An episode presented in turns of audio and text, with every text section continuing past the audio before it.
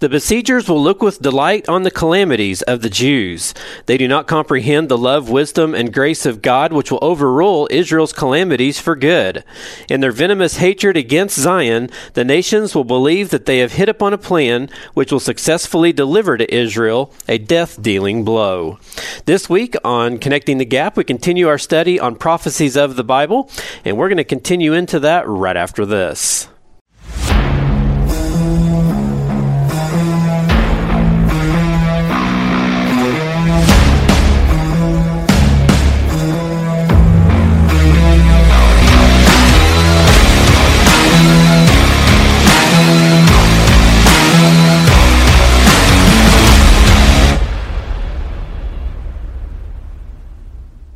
Welcome once again to Connecting the Gap. I'm Daniel Moore, your host. Thank you for joining me this week as we continue our study of prophecies of the Bible as we continue on through the minor prophets. We're going to try to get through Obadiah, Micah, and possibly into Zephaniah this week as we get closer to wrapping up the minor prophets and getting on into the New Testament. As I said before, thank you for joining me. Hope you guys have had a great, blessed week, and uh, we've got some great content this week in this episode. And of course, if you uh, have never subscribed to any of my channels, you can do so. I'm on Stitcher, YouTube, Spotify, Deezer, Google Podcast. I'm on Pandora, Apple. There's just all different kinds of platforms that you can subscribe to Connecting the Gap on. And of course, as I mentioned in the last couple of episodes, we're now on Rumble. And Rumble has actually proven to be a pretty good platform for our podcast as our views are doing pretty well there on Rumble. Uh, but you can go to my website, connectingthegap.net, and you can see all the links on how to get to the YouTube channel or the Rumble channel. And then, of course, you can see all the different platforms that we're on. And I'm sure one of those you probably use on a normal basis. You can subscribe to us, and that way, whenever a new podcast comes out each week, you will get the notifications and stay up to date on our study of prophecies of the Bible. This is based on a study by Daymond Duck, and we're going to go ahead and get started into this week's podcast here on Connecting the Gap.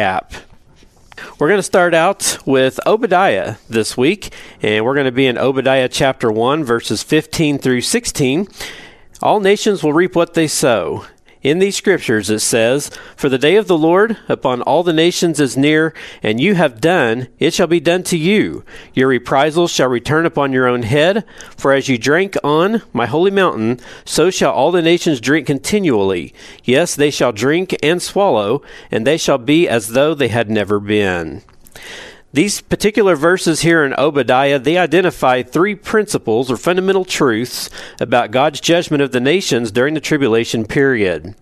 First, the day of the Lord is near in Obadiah 1 verse 15. That means the time when God will judge the nations is approaching. Nations will go too far in their mistreatment of Israel, causing God to intervene in the affairs of the world. Second, upon all the nations in verse 15, it means no nation will be spared. When his wrath is kindled, it will fall upon every nation on earth. And third, in verse 15, it says, As you have done, it shall be done to you. That means that God will take into account how the nations have treated his people. Those who kill will be killed. Those who make Israel drink a cup of suffering will be made to drink from that same cup. They will perish from the earth and be remembered no more. One purpose of the tribulation period is to punish all nations for their mistreatment of the Jews. Those who are particularly cruel, or the goat nations, will be destroyed before the millennium.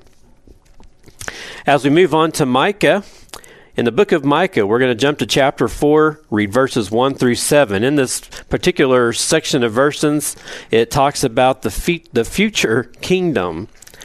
And in Micah chapter 4, verse 1 through 7, it says, Now it shall come to pass in the latter days that the mountain of the Lord's house shall be established on the top of the mountains, and shall be exalted above the hills, and peoples shall flow to it. Many nations shall come and say, Come, and let us go up to the mountain of the Lord, to the house of the God of Jacob. He will teach us his ways, and we shall walk in his paths. For out of Zion the law shall go forth, and the word of the Lord from Jerusalem. He shall judge between many peoples, and rebuke strong nations afar off. They shall beat their swords into plowshares, and their spears into pruning hooks. Nation will shall not lift up sword against nation, neither shall they learn war any more. But every one shall sit underneath his vine and under his fig tree, and no one shall make them afraid. For the mouth of the Lord of hosts has spoken. For all people walk each in the name of his God, but we will walk in the name of the Lord our God forever and ever. In that day, says the Lord, I will assemble the lame, I will gather the outcast and those whom I have afflicted, I will make the lame a remnant, and the outcast a strong nation. So the Lord will reign over them in Mount Zion from now on, even forever. The little portion of scripture there in Micah chapter 4, verse 1 that says, in the latter days, is a Bible term referring to that period of time that ends with the second coming of Christ. In the latter days, or the last days of the times of the Gentiles, as it's also known, Jesus will return. The topography of Jerusalem will change. The Temple Mount will be elevated above the surrounding mountain. The millennial temple will be built and become the most sacred place on earth. Multitudes will stream to that place like a mighty rushing river. Even people from foreign countries will go there. They will visit the house of the God of Jacob, which is Israel's God. The word of God will be taught there, and people will live by those teachings. God's law and God's word will come out of Jerusalem. This will be the millennial kingdom.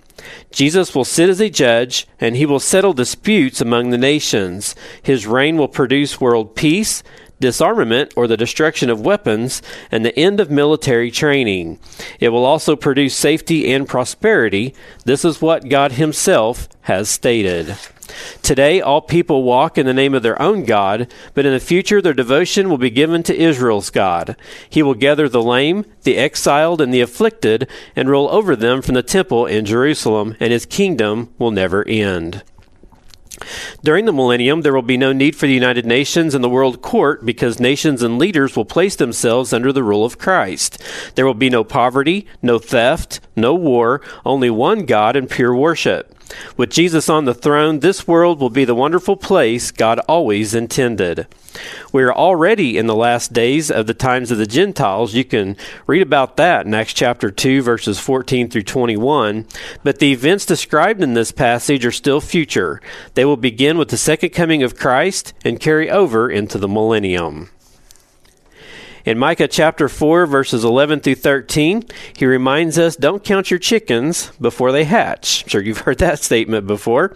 It says in this passage, Now also many nations have gathered against you, who say, Let her be defiled, and let her eye look upon Zion.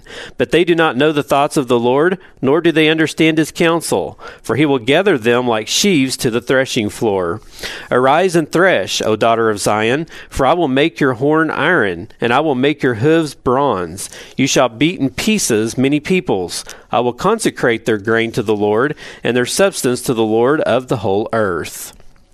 In Micah chapter 4, verses 1 through 7, we learned about the future kingdom, but the establishment of that kingdom will be preceded by a planned attack on Jerusalem.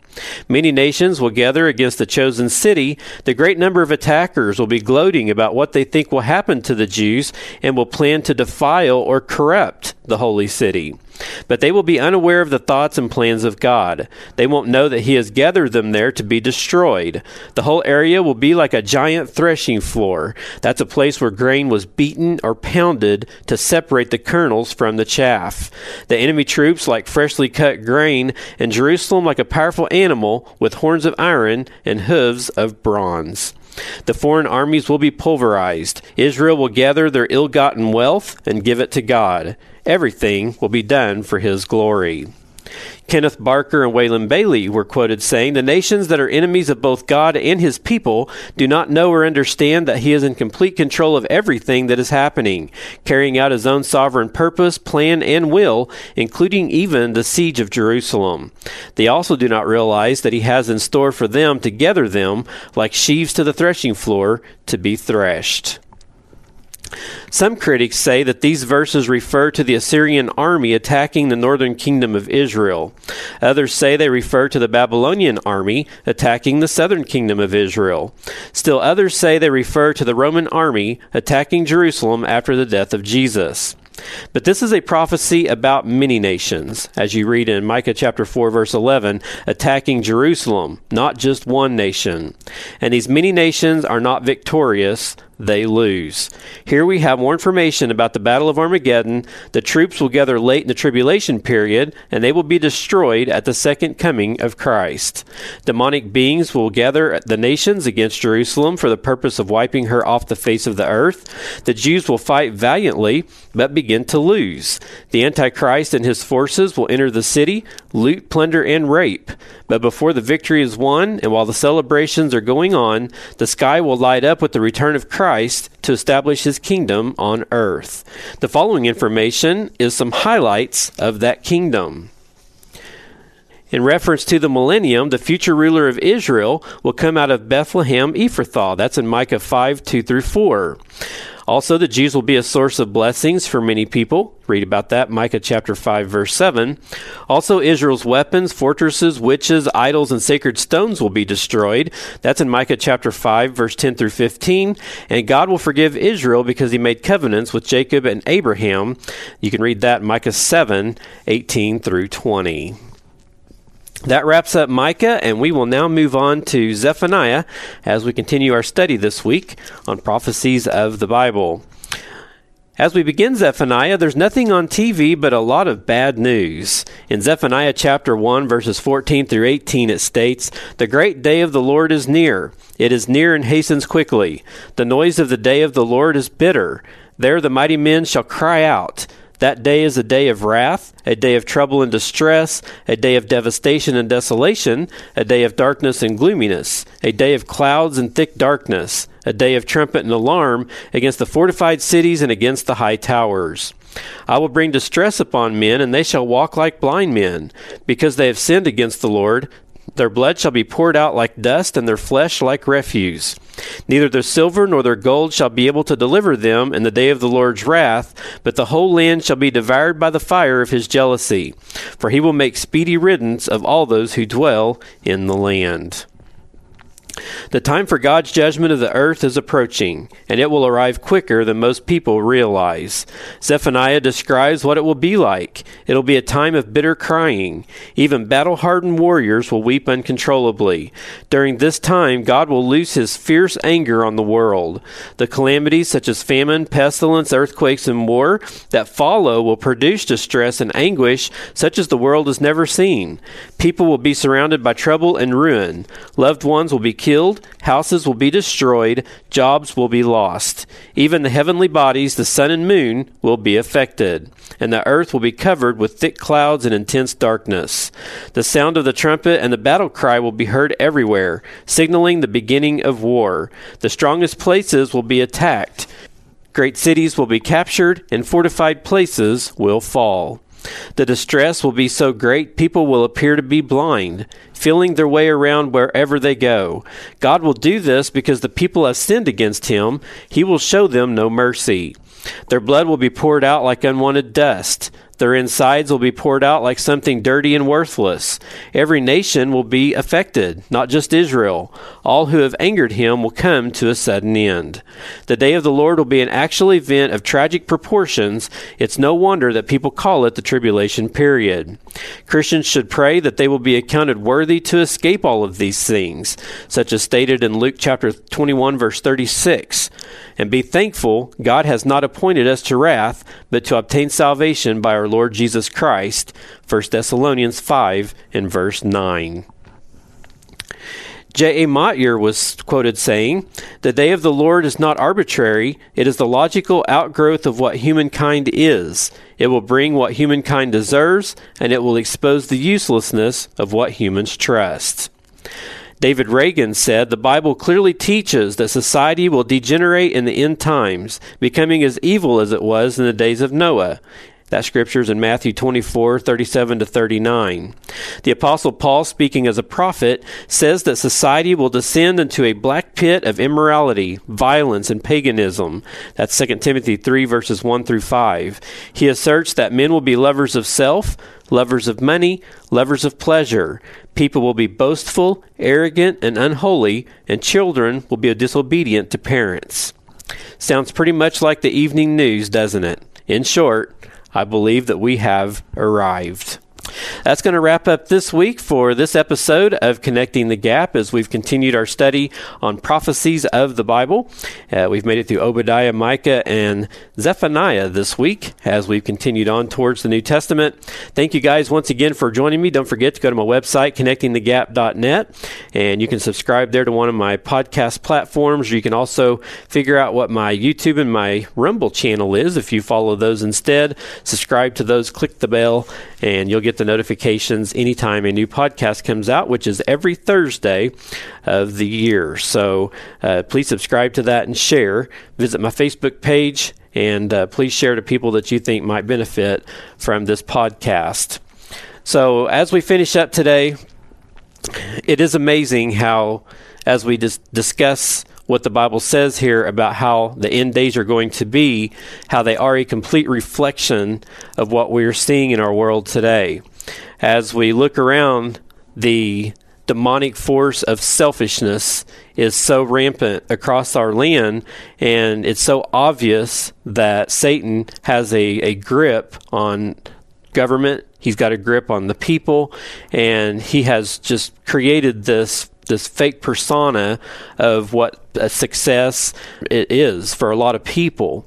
And when you start getting into the the way people are today, as they love themselves, they love their money, they work jobs because they want to make more and more money, and you know that's all they focus on. They put money ahead of their relationship with God, they put it ahead of their families the lovers of pleasure, and there's not anything wrong with some of these things just in the basic form of it, but you cannot let it become an idol. You cannot let it become a God and something that you focus on 24 7. Our holy God has to be our focus and has to be the central force of our life and why we live. God doesn't want us to be boastful, arrogant, or unholy. We have no place to be like that in this world. We are to be like Christ. That's a Christian, little Christ. When we become a Christian, we are to act like Jesus as he was here on this earth. And I know that we can't be perfect in the essence and the in the way that Jesus was, but at the same time, he did give us the example to follow, and we are to do that to the best of our abilities, asking for repentance when we mess up, knowing that someday we're going to receive those rewards and once we reach heaven. So, as we go through this study, please keep in mind that the times that we're talking about right now of the last days, we're in them and we don't know how much time we have left. We have to understand these signs and understand what's coming our direction. We want to be ready when that trumpet sounds so that we can get out of here. So I'm going to leave it with that. If you uh, would like to know Christ in a better way, if you've never received Him into your life, or maybe there's a time in your life when you did accept Him, but you've gotten away from uh, that Christian walk that you had and you're no longer a Christian and following what God wants you to do, my website has a page on how to get saved, and you can go there to connectingthegap.net. And of course, if you don't understand some of what you read there, feel free to contact us here at our ministry. There's a contact page there and we would be more than happy to answer questions you may have about God and about the Bible and what it means to be a Christian. And we'd love to pray with you and, and help you come to a, a new life in Christ where He would, from that day forward, lead you and guide you in everything that you do. You'll never regret it. It's the best life that you'll ever live. Well, until next week, God's Word never fails us. God's Word has stood the test of time, and through Jesus' death on the cross, He has connected the gap. Thank you.